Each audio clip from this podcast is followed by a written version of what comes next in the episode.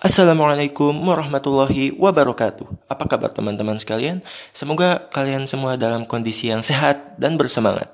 Pada kesempatan kita kali ini, kita bakal membahas sedikit tentang pertumbuhan dan perkembangan pada tumbuhan.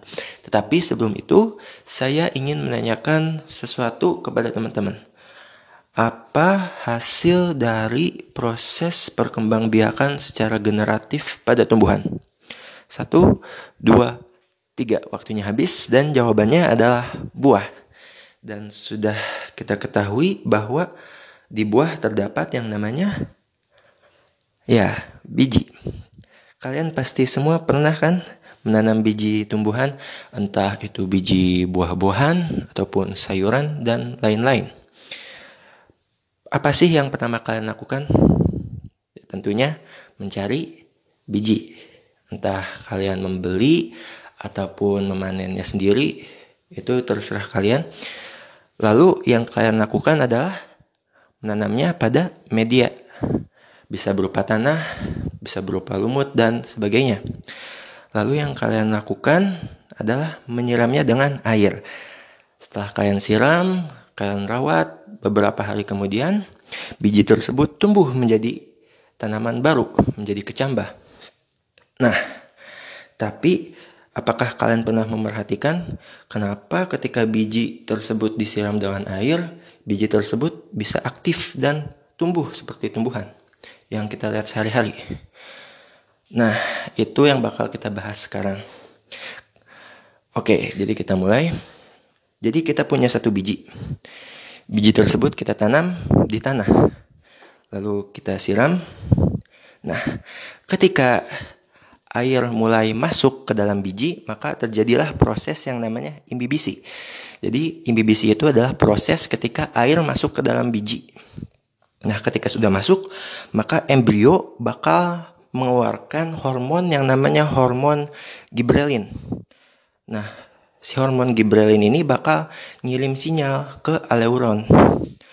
Nah, untuk menanggapi sinyal dari dari gibrelin tersebut, aleuron bakal memproduksi dan mengeluarkan enzim yang dapat menguraikan cadangan makanan yang dimiliki oleh biji tersebut.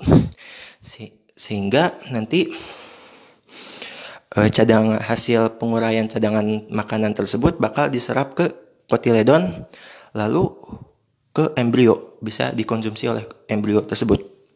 Uh, ini sebagai contoh dari biji tumbuhan monokotil. Kalau di kotil akan kita bahas di episode selanjutnya. Ya, nah jadi jika kita ringkas, air masuk ke dalam biji, embrio mengeluarkan hormon gibrelin, hormon gibrelin mengirimkan sinyal ke aleuron, aleuron me memproduksi enzim dan enzim menguraikan cadangan makanan, lalu cadangan makanan diserap ke kotiledon, lalu barulah dipakai oleh si embrio untuk bisa tumbuh makanan tersebut yang sudah diserap oleh kotiledon. Oke, mungkin itu aja. Untuk kalian yang masih penasaran bisa kalian search di Google banyak mengenai referensi tentang perkecambahan dan lain sebagainya dan mungkin bisa lebih lengkap lagi. Jadikan ini sebagai pemicu kalian untuk lebih penasaran gitu. Jangan sebagai landasan utama kalian tapi jadi pemicu kalian untuk lebih penasaran dan lebih semangat lagi untuk mencari hal-hal yang baru gitu. Oke, mungkin ini aja. Mohon maaf atas segala kesalahan. Semoga kita bisa bertemu lagi di episode selanjutnya. Wassalamualaikum warahmatullahi wabarakatuh. Oh iya, tambahan untuk cadangan makanan di biji monokotil itu terletak di endosperma. Terima kasih.